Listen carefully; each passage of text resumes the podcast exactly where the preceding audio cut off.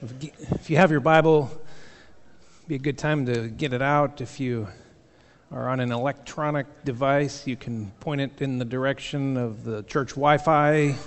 If you need help logging in, uh, the password is Centralia Church, all lowercase and all one word. So we are in a series going through the Gospel of Mark uh, this year, and this morning I want to read. Uh, a story. The, the, the text that's listed in the bulletin is a longer passage. I want to read up front a, a little bit of the end of the passage, and I promise we'll get back through all of it. So if you have your Bibles, uh, open with me to Mark chapter 10, and if you would stand with me to honor the authority of the Word of God.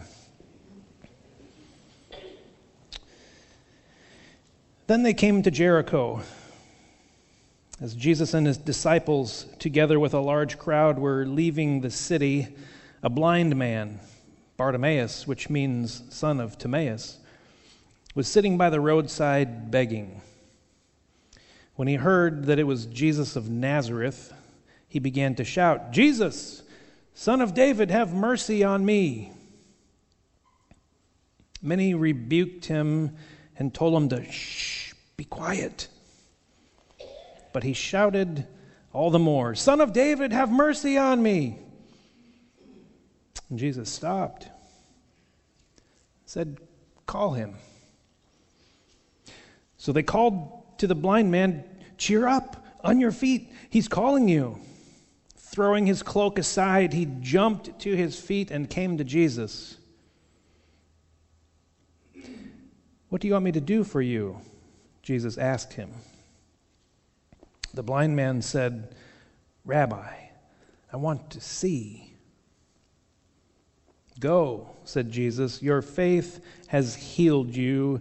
And immediately he received his sight and followed Jesus along the road. It's the word of the Lord. Thanks be to God. You can be seated.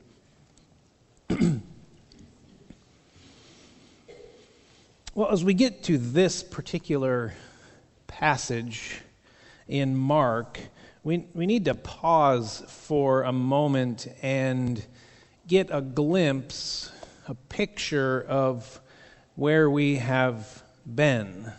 Now, this particular narrative um, is the, the ending piece to a journey we've been on that has been from about the middle of chapter 8 all the way through the end of chapter 10.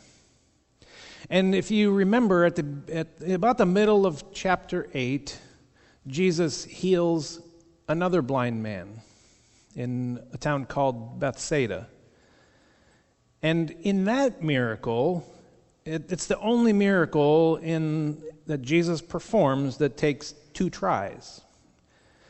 if you remember, he touches the guy's eyes and he says, Can you see anything? And the guy says, Well, sort of.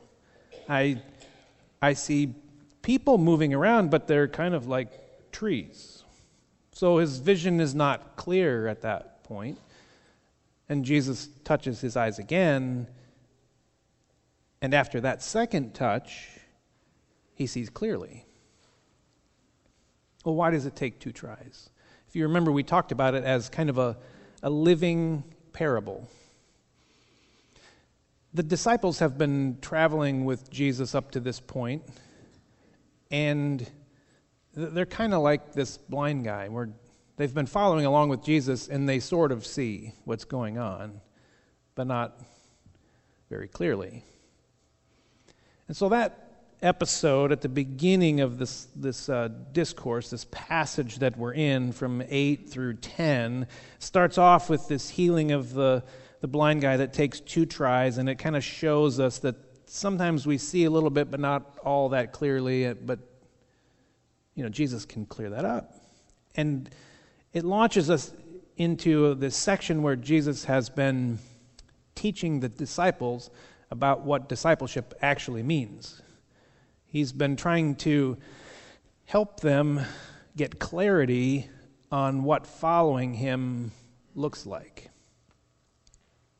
And so, through this section there are three times where Jesus predicts his coming passion. He predicts that when they get to Jerusalem that he's going to be turned over to the authorities, he's going to be betrayed, he's going to suffer, he's going to die, but he's going to rise again from the dead.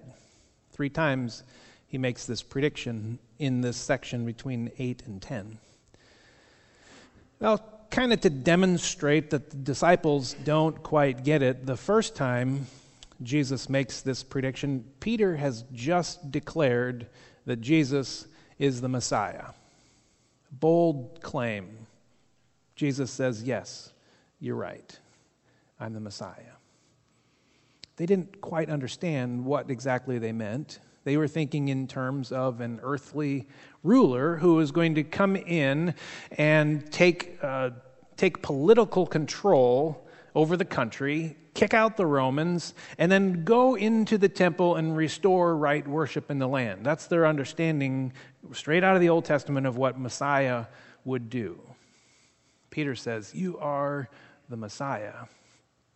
And Mark shows us that they don't quite get what that means because immediately after Jesus makes the first prediction, Peter grabs him by the elbow and takes him off to the side and just lights Jesus up and rebukes him. No, this will not happen to you. This is not what happens to messiahs. Messiahs don't suffer and die, messiahs are victorious, conquering heroes of the land. Well, instead of naming Peter Rocky, in that moment, Jesus names him Satan. Get behind me, Satan. Don't tempt me to go about this any other way than how the Father has asked and instructed and commanded. So there's a teaching opportunity there.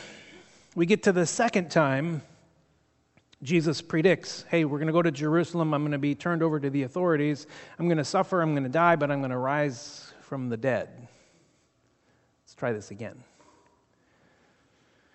Well, the disciples are they're kind of quiet in that moment. They don't exactly know what he means. They're confused. They maybe remember how Peter reacted the first time and how Jesus just did not respond well to that. So they're afraid to ask Jesus any questions. Maybe because they're afraid that they don't want this to happen to their master, the one they've been following. Maybe they're afraid for themselves because they know that anybody who claims to be the Messiah, uh, that is a that's a politically charged threat to the empire. And the Roman Empire had the reputation of searching out and finding anybody who claimed to be the Messiah, and they put them to death. And not only did they take the would be Messiah and put him to death, they rounded up their whole entourage, their whole crew, and they executed them as well. We're not going to mess around with this. So maybe there's a little, I don't want to ask about this because I'm just scared. But immediately after that, to show us once again that they don't quite get what's going on, we find the disciples arguing amongst themselves about which disciple is the greatest. I'm number one. No, I'm number one. Peter's got the big foam number one finger out from the time when he declared Jesus as the Messiah. Remember that? The other gospel writers tell us that when Peter declared Jesus was the Messiah, that Jesus handed him the keys to the kingdom of heaven. So he's got the foam number one finger and he's jingling the keys to the kingdom of heaven. I'm number one, boys. But they have this big argument about it. They don't get it. They're still thinking about Messiah in terms of power and dominance and glory and position in society, not thinking about what it might mean to be great in the kingdom that Jesus is launching. So after the second time, Jesus kind of brings them aside and says, okay, we, we need to have a little session again. Let's talk about what greatness and ambition look like in my kingdom. Well, that leads us up to the third time that Jesus predicts his death. And it happens just before the passage we, we read. So if you're in Mark chapter 10, uh, look, at, look at verse 32. They're on their way up to Jerusalem with Jesus. He's out, he's leading the way, and the disciples were astonished. Some of your translations might say amazed or in awe, while those who followed were afraid. Again, he took the twelve aside and he told them what, it was going, what was going to happen to him. And this is the most detailed of his passion predictions. He says, We're going up to Jerusalem, and the Son of Man will be delivered over to the chief priests and the teachers of the law, and will, they will condemn him to death and will hand him over to the Gentiles, who will mock him and spit on him, flog him, and kill him. But three days later, he will rise from the dead. So we get to this second, or this third. This is the third passion prediction, and we might wonder okay, third time's a char- charm, right? Not so much with these disciples. Some of them are amazed. The disciples, it says they are amazed. Uh, why are they amazed? Why are they in awe here? Well, maybe a little of it has sunk in with them they see that they're coming up to Jerusalem. They're in, uh, when we got to our text today, it says they were in Jericho. So they're not, I mean, they're making, they're approaching the final um, ascent up into Jerusalem. Maybe their nerves are kicking in a little bit. You know, those pregame jitters. Okay, this is it. You know, and in their minds, they, they are they're preparing themselves mentally for a, a physical confrontation. They have no idea what it looks like because Jesus has not given them any training on how to swing a sword. Right?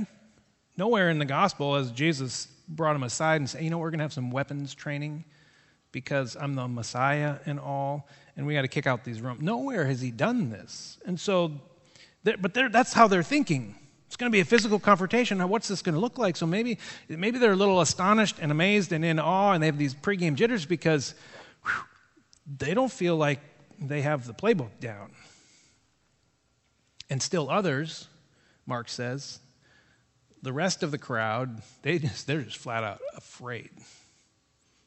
They, they weren't part of the inner circle of the 12, and so they even have maybe less information, and they're, they're just flat out scared. Here they are, they're, they're going up, and Jesus says, Hey, this is, this is what's going to happen. Third time now. Maybe they'll get it right. Then there's James and John. They pop the balloon on that one. Look at verse uh, 35. Jesus just poured his heart out. This is what's going to happen to me. Then James and John, the sons of Zebedee, came to him. Teacher, we want you to do for us whatever we ask. wow. Wow. Uh, they're still focused on the power and the glory of this whole Messiah thing. In their minds, they've been campaigning hard for three years now. It's about election time, and they think that the majority vote is going to go in their favor and they're going to get control. They're not on the same page as Jesus at all. Jesus just pours his heart out about his suffering and impending death. And these two yahoos come in and say, Hey, Jesus, we want you to do for us whatever we ask. I mean, then I read that, I'm a little embarrassed for them reading that. Uh, it's, it's actually painful to read out loud. When you read straight through the paragraph separations in our text, you see how much of a contrast there is between where Jesus is and where his disciples are. It's embarrassing. Part of me wants to cry, part of me wants to just laugh at them. But I think about it, and we probably ought not look down past the point of our own noses at them. Because how often do we say the same thing of Jesus? Hey, Jesus, would you do for me whatever I ask? Has that been a prayer that you might have uttered before? I think it probably is. And deep down, when we read a passage like this, we're embarrassed because, because we know that we are also sons of Zebedee. And the question that these boys pose, the statement that they make, is sometimes, we're sometimes guilty of that coming out of our own mouth. But Jesus doesn't bite on it. And he asks them, Well, okay, what do you want me to do for you? Well, well, they say, since you asked Jesus, let one of us sit at your right hand. This is verse 37. Let one of us sit at your right hand and the other at your left in your glory. Ha ha. They want the positions of honor and greatness. Third time we thought might be a charm, not so much. James and John come in and say, hey, we want to be on the right and the left. If you read Matthew's account of this, it's not even James and John that go to ask Jesus, they send their mom to ask the question for him. Hey, would you let my boys sit on your right and on your left? Maybe, maybe they thought if mom asks, Jesus would certainly say yes. How would you turn down a mom's request for her boys? But they want the good seats. They want the good seats. You, you like having a good seat? Oh, come on. You can interact a little bit. It's okay. Even this is appropriate. You like good seats, right? Unfortunately, in church, they're usually, usually the back row ones, but um, you know, there's some really nice seats right up here. No? Okay. We'll work on that. I like a good seat. And I am willing to show up early for things to get such a seat. Have you ever flown Southwest Airlines? Back in the day, Southwest Airlines, they did not assign seats. Well, I don't think they actually assign seats anymore, but you can get into boarding groups, A, B, or C, and, and arrange. but way back in the day, what you would do is you would print out a Southwest airline boarding pass, and it was a free for all. Whoever got to the airport first was first in line and got the best seats. I was really happy when they changed it to boarding groups so I didn't have to get there six hours in advance to make sure that I could get the aisle seat. We like good seats, right? And these boys, they approach Jesus and they say, Hey, we want, we want the best seats in your kingdom the ones with the power and the glory and the honor associated with it. Now, it's just strikingly odd to me that don't these two already occupy those seats in Jesus' ministry?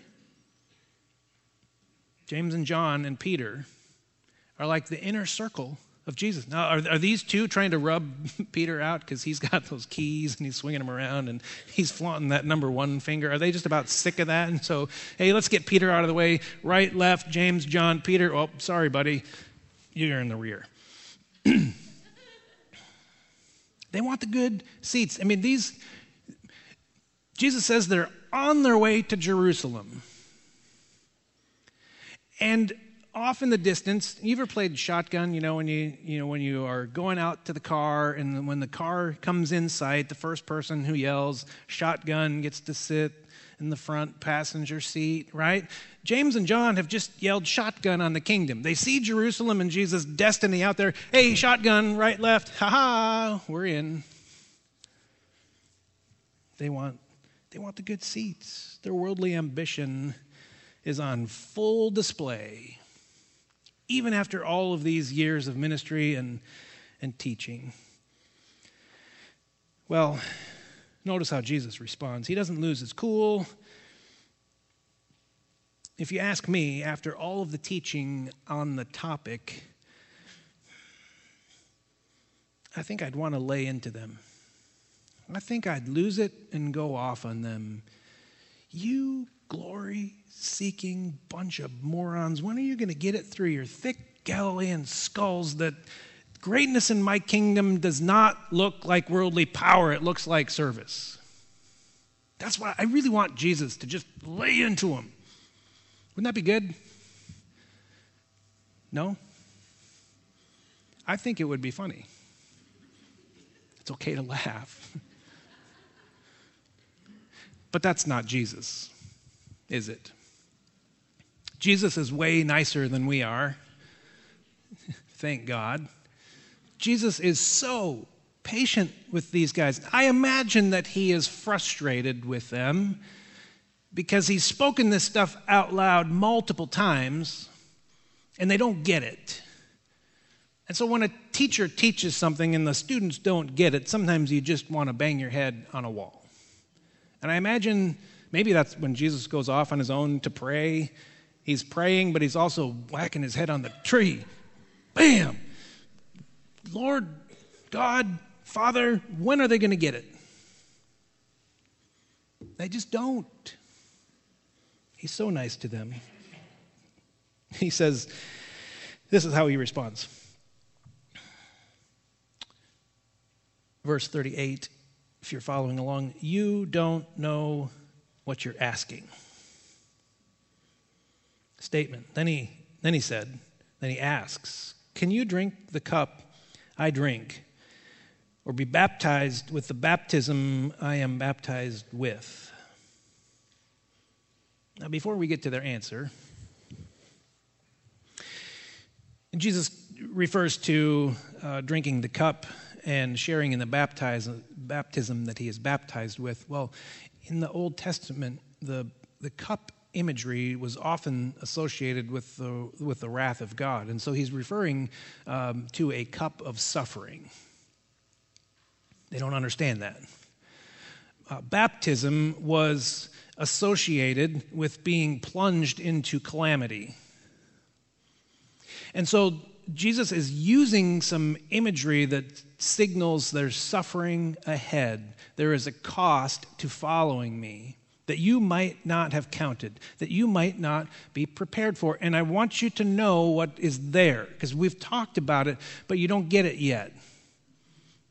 Are you ready to drink the cup of suffering I'm about to drink? Are you ready to be plunged into calamity? Are not just sprinkled with a little suffering and problem here and there, but totally immersed in it. Are you ready for that? Yeah, yeah, yeah, yeah, yeah. We are. We are. We're ready to go. I'm imagining that when he talks about baptism, they're remembering maybe John the Baptism who had people coming out in the wilderness and he would dunk them in the Jordan River for the repentance of their sins. Remember that? Um, maybe they have that in mind. Oh, yeah, we can get baptized. Sure, sign us up. When do we need to do that? Right now? Okay. And when they're thinking about a cup, when Jesus says, Are you, are you able to drink the cup that I will drink? In their minds, I think they're thinking, Oh, yeah, We'll definitely toast you after you're victorious. We'll raise a glass to you, Jesus. Of course. Dunk us.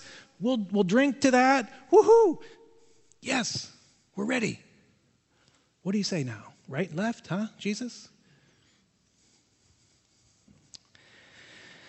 Well, they don't understand, do they? They're totally blind to what Jesus is talking about here. And Jesus says, Well, you will drink the cup that I drink and be baptized with the baptism I am baptized with, but to sit at my right or left is not for me to grant. These places belong to those for whom they have been prepared. In other words, what Jesus is saying is, you will experience, as followers of mine, you will experience the suffering. But as for the seating chart and places of honor, I'm, I'm not the one in charge of that. All I'm in charge of is being obedient to the Father. That's what Jesus tells them. That's how he answers them. Well, they leave that, and somehow the other, the other 10 heard what was going on. When the other 10 heard about this, they became indignant. They were angry with James and John. Why would they be angry? Well, I think I know why. They didn't think of going to Jesus first. you guys cut in line. That is not fair. You know, and so then the whole tiff and tussle starts all over again, and Jesus knows what's going on, and he sees this as a great opportunity, uh, a great teaching opportunity, and he says, Hey, boys, gather around, everybody take a knee. We got to talk about this again. Again. Greatness in my kingdom doesn't look like what you think it looks like. Verse 42, halfway through, you know that those who are regarded as rulers of the Gentiles lord it over them, and their high officials exercise authority over them. Worldly leaders think nothing of trampling on those below them to get to the top. They use their power to dominate people and improve their own standing because they simply flat out don't care. Not so with you. Instead, whoever wants to become great among you must be your servant. And whoever wants to be first must be slave of all. See, he's redefining, he's not saying that power or that, that greatness and ambition are bad things. What he's doing is he is defining to them what it actually looks like. And then he uses a personal example. He says, For even the Son of Man, referring to himself in the third person there, for even the Son of Man did not come to be served, but to serve, and to give his life away as a ransom for many. So he totally redefines their picture of what greatness looks like. I mean, wouldn't it be awesome to live in a world where people were scrambling and clamoring to serve each other instead of tear each other down? I mean, wouldn't it be awesome to live in a world where everybody tried to outdo one another in being humble and in, in serving one another? I think serving is a product of our proximity to Jesus. The, the closer we are to Him, the more likely we are to bear fruit for his kingdom. As God works his righteousness in us, generous works of righteousness will begin to flow out of us. But the disciples, they, at this point, just don't understand Jesus. They'd been traveling with him and watching him and listening to him I mean, they could give him a hug, they could reach out and touch Jesus, they could physically see Jesus, but they had no vision of him. They didn't understand what he was all about. Their sight came before vision. Have you ever heard the, the saying, well, you've got to see it to believe it? You got to see it. Now, that's helpful, right? There's some things like you hear, like, no, that's just too far fetched. Well, you, I guess you had to be there. You got to see it to believe it. Well, we live in a very image conscious, image driven world. And there are so many cameras all around now that you can pretty much see anything. Well, we can, it's almost going away that we even need to say you need to see it to believe it because, you know, we can just say, hey, see? We can, we can prove what we're talking about with an image or a little video. Did you know it's estimated that there are about 4.66 billion, billion, that's with a B, pictures taken every day? 4.66 billion pictures. The invention of the cell phone camera has perpetuated that significantly. And I'll be honest, I love keeping up with, with my family, with my kids through Snapchat. You can, you know, send a picture and a, and a little text. A picture text is so much cooler than just a text with words. Hey, here's what we're doing. Hey, here's where we are.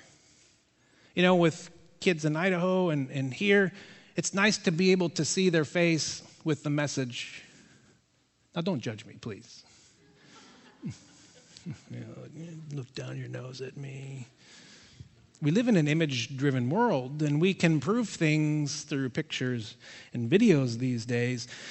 The ironic thing to me is that the disciples had the front row seats to what Jesus was doing. The disciples had the Snapchat version of Jesus' ministry. If they had a cell phone, they could have documented every single thing that Jesus did with a picture or a little video and posted it somewhere. And yet they had no vision for what it meant or what it could mean for their lives and for the lives of many. I mean, think about what they have seen just in the Gospel of Mark. I jotted a couple things down. In chapter 1, they saw him drive out a demon by saying, Be quiet. They watched him teach with authority. They saw Jesus heal Peter's own mother in law. They saw him say, Be clean, and he healed a guy who had leprosy. That's in chapter 1. Chapter 2 was when the, the four friends, they gathered up their paralyzed friends and they, they brought them to the house where Jesus was teaching, and the house was so full, you know, all the church people were in the way, and they couldn't get they couldn't get their friend to the feet of Jesus for healing, so they climbed up on the roof and they dug through the roof and they let their friend down. The disciples had the front row seats on that, remember, and they watched Jesus say, Your sins are forgiven. That's not really why I'm here, by the way. I really would like my leg taken care of.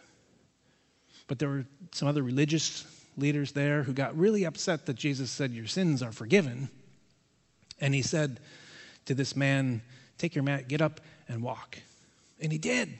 The disciples watched that happen. Chapter 3, they saw him heal a man who had a withered hand on the Sabbath, no less. Uh oh. And they watched the throngs of people who just begin to crowd around him and follow him wherever that he went because they were so enamored and drawn into the ministry that, that he had. Chapter 4, they, they were in the boat when, when the storm and the waves and the wind came up, and they're freaked out, and Jesus is sleeping in the back of the boat. The disciples were present to, to wake Jesus up and say, Don't you care that we're drowning, Lord? And they heard him. They saw him speak to the storm Be quiet, be still. And they watched the seas come to a dead calm. Front row boat side seats for that, right? Chapter 5. They saw him cast out a demon. They were with him as they were walking down a really crowded street, and Jesus is kind of just strolling along and there with him, you know, kind of that whole entourage. And this lady who had been sick for a really long time, she worked her way up through the crowd and they, she touched his cloak and she was healed instantly. And Jesus stopped because he knew that some power had left him. And he said, Who touched me? And they're like, Jesus, we're in a crowd. Hello, everybody's touching you. And he said, No. And he searched around until he found the woman who needed the healing touch and he addressed her. Now, by the way, he paused on a journey because he was going to heal somebody who was sick. And on the way, because he stopped to address this woman, a little girl died. So the disciples arrive with Jesus and he takes the inner circle in with him and he raises a little girl from the dead. They watched him do this. Chapter 6, they were with him. He was teaching. It was a hillside, green grass. It's getting late in the day. Everybody's getting hungry. And Jesus says, Hey, you know, we're going to feed this crowd. He feeds a crowd of 5,000 plus people. And they're, they're invited to participate with him in that. They were part of that crowd that Jesus fed. And oh, after that, they left, and the disciples went on ahead. Jesus went off to pray somewhere, and, you know, it's the middle of the night, and oh, here comes Jesus. He's walking on the water to catch up with the boat. They witnessed this. Chapter 7, he heals a deaf and a mute man. Chapter 8, there's another big crowd and he, he feeds 4,000 more people. Chapter 9, at the beginning, is when uh, Peter, James, and John, the inner circle, Jesus invites them to come up a mountain with him. And at the top of the mountain, Jesus is transfigured in front of them. He, they see him in all of his glory, and they are there to hear the very voice of God say, This is my Son whom I love. Listen to him. They were witness party to all of these things. They had, they had the sight, but they had no vision. They heard all of the teaching and they didn't connect the dots with what was going on. And Mark lays all of this out for us to get to the story that we read today. Because there's a contrast in disciples.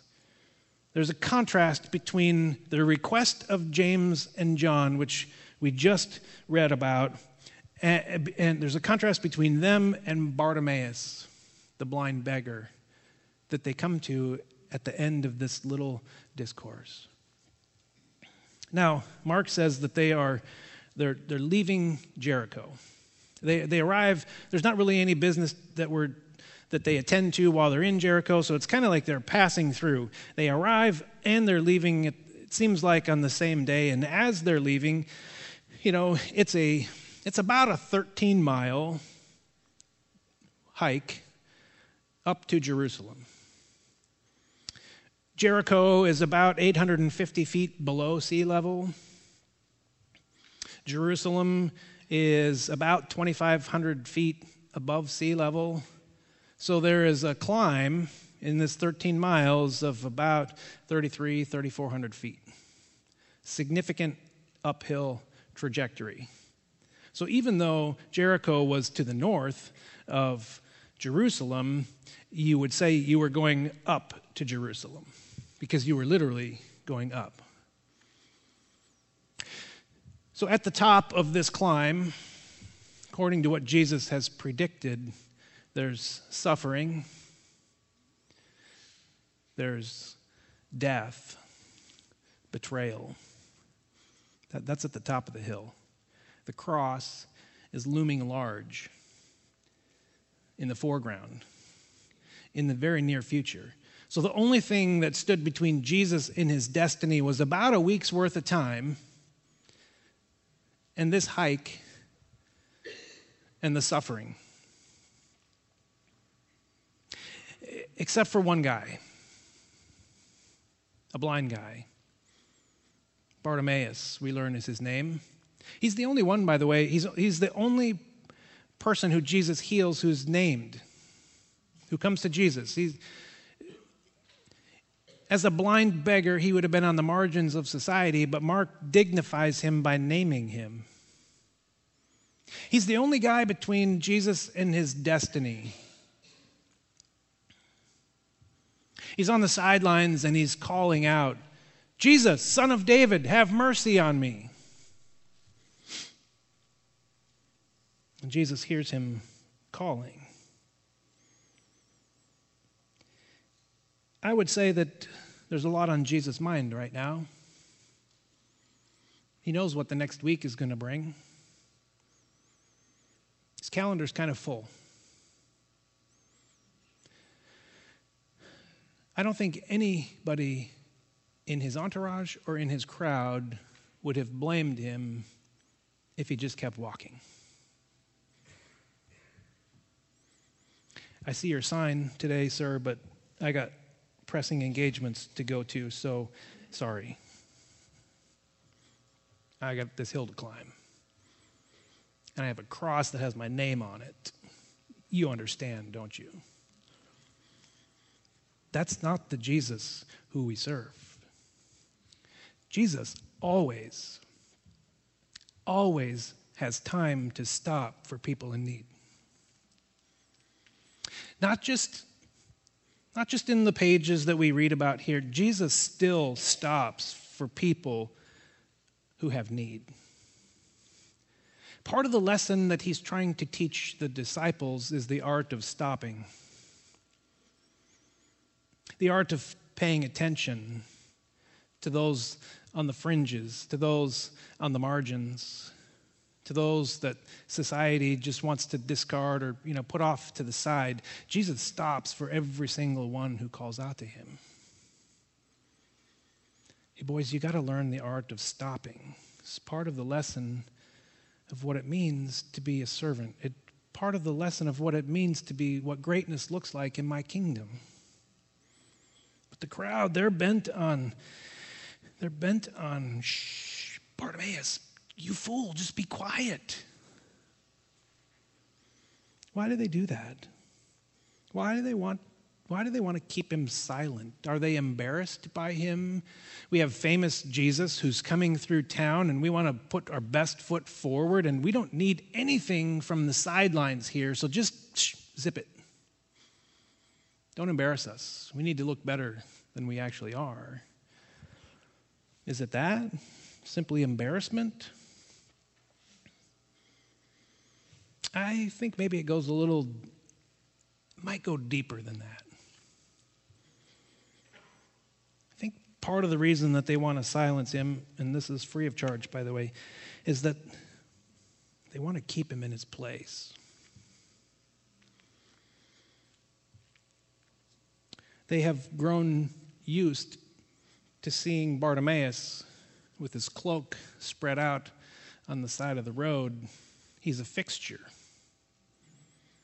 They walk by him all the time.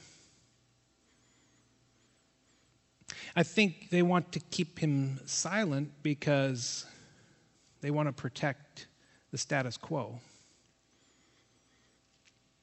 They've grown comfortable in knowing that in the socio-economic structure of the day that they had an elevated place over and above brother Bartimaeus.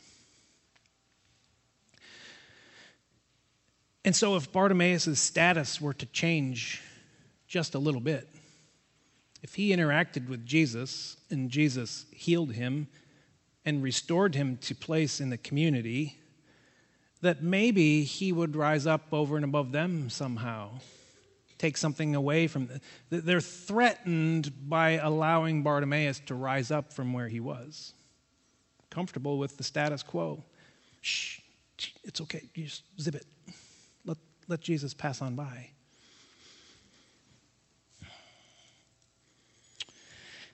It makes you think, doesn't it? It makes you wonder where we might have grown comfortable, that we're just okay with the status quo. We know there are people below us in the socioeconomic structure, and somehow does that make us feel good because our place is, we know that we're at least above somebody else?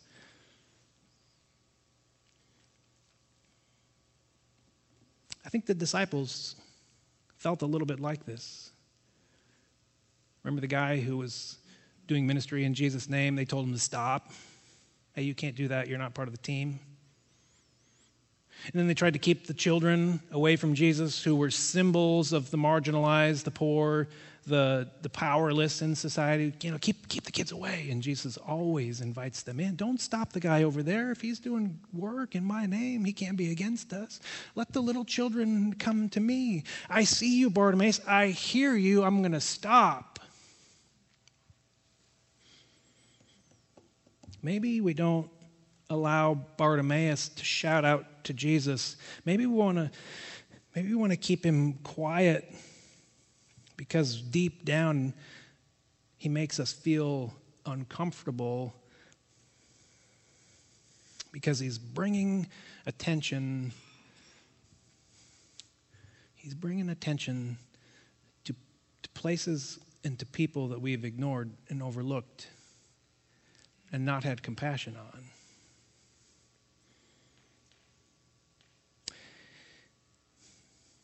Jesus stops, and this is a fickle crowd. Did you notice that? One moment, shh, be quiet. Jesus stops and says, Call him. And now, oh, he suddenly becomes a person. Hey, cheer up, buddy. Jesus is calling you. You should go over and talk to him. What a wishy washy crowd that is. I mean, why would one moment they want to keep him quiet and the next moment, hey, hurry up, get over there, he's, he's talking to you? They're trying to look good in front of the celebrity Jesus. Hey, we care about this guy. He's part of our community. He's one of us, Jesus. I think Jesus sees right through that. But Bartimaeus, he jumps up when Jesus calls him and he throws off his cloak and he, he moves towards Jesus. That's a bold move for a blind guy because his only source of income was laying that cloak out. And people would toss coins under the cloak. And he threw that off to the side. A blind guy throwing anything into a huge crowd is risky business because who knows if you'll ever find it again. And he leaves all of that behind. He's in such contrast to the rich guy that we talked about last week, who, when Jesus said, Hey, one thing that you lack is you need to go sell everything you have and sell it and give it to the poor. And the guy went away because that was too much for him. Bartimaeus, on the other hand, he just casts aside everything and he runs to Jesus. He had faith in him. He trusted him to be the one who could heal him, to set him free, to, to help him come out of the darkness that he had been in for years and years and years. And Jesus asks him the same question that he asks James and John What do you want me to do for you? James and John come up with an illegitimate request, and Bartimaeus, he asks for something that's appropriate. He asks for wholeness and healing from the great physician.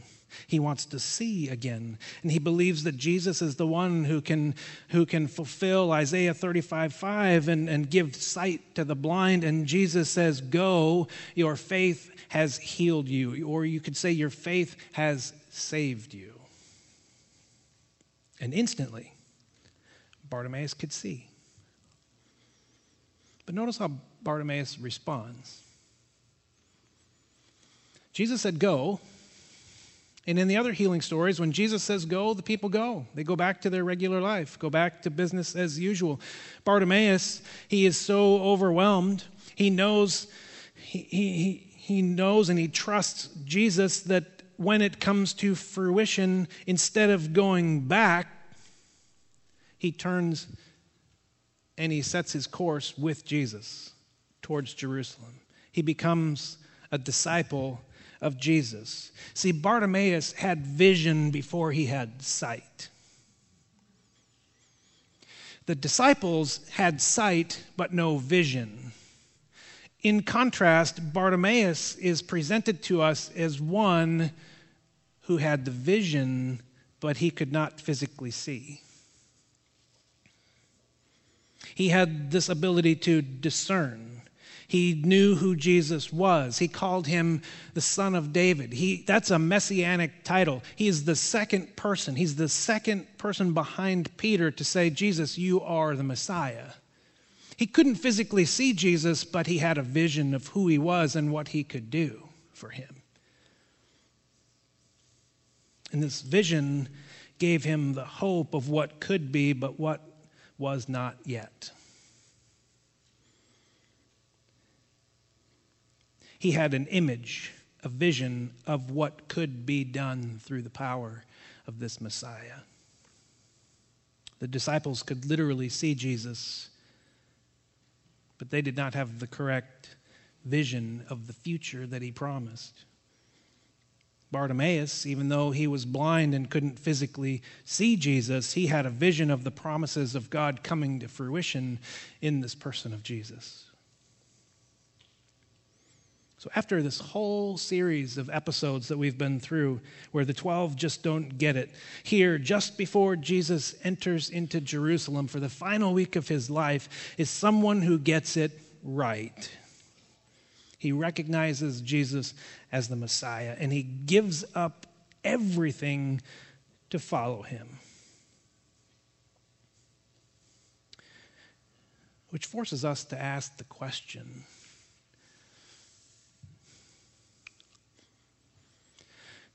which character are we most like?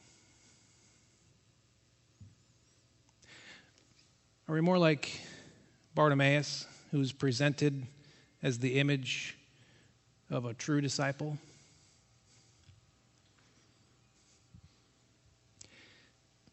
Or are we more like one of the twelve?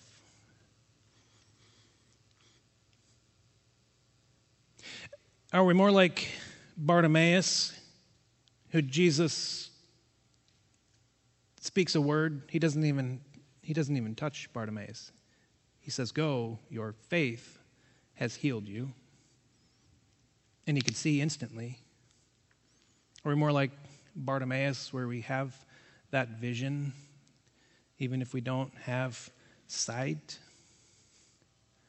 Or are we like one of the twelve, where we see lots of things, but we just don't get it? We're like the first blind guy in this story that Jesus healed, where he touched his eyes and things were a little bit blurry. He could sort of see, but he couldn't see. Until Jesus touched him again. The author of Hebrews writes Now faith is confidence in what we hope for and the assurance about what we do not see. Oh, I pray that we would have vision before sight. My, my guess is that although we would want to answer that we are most like Bartimaeus, I think many of us would feel like we are we're more like the rest of the disciples. And I want to I want to encourage you today in that. It's quite sobering to watch the disciples, the 12, stumble around in spiritual blindness.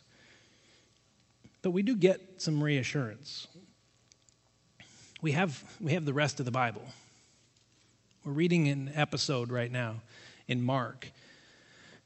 We're watching them struggle with their faith. We're watching, we're watching them just kind of stumble and bumble around because of their spiritual blindness. And I think that's what faith feels like once in a while. Sometimes it feels like we get it, other times, oh, I don't think I understand. That's the picture of a true disciple. We know by the rest of the pages of Scripture that they stick with it. And that ultimately they do get it. And they become fantastic leaders of the Christian movement. They are blessed with the Holy Spirit, empowered by the Holy Spirit. They're given a holy boldness and courage to go out and live their faith. And we read that in the rest of Scripture, so there's encouragement that even when we stumble and bumble around in our spiritual blindness, there's hope for us. And the hope is be- because of Jesus. Because Jesus didn't read them the riot act and write them off and send them packing, but that Jesus was willing and patient and kind to stick with them and continue the teaching. Okay Take a knee. Let's, let's go over it again. He was patient with them, He's patient with us. Thanks be to God.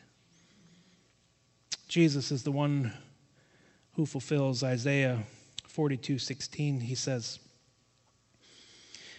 I will lead the blind by ways they have not known. Along unfamiliar paths, I will guide them. I will turn the darkness into light before them and make the rough places smooth. These are the things I will do. I will not forsake them. Lord, may that be true in my life. Lord, may that be true in our lives. People of God said, mm, Amen.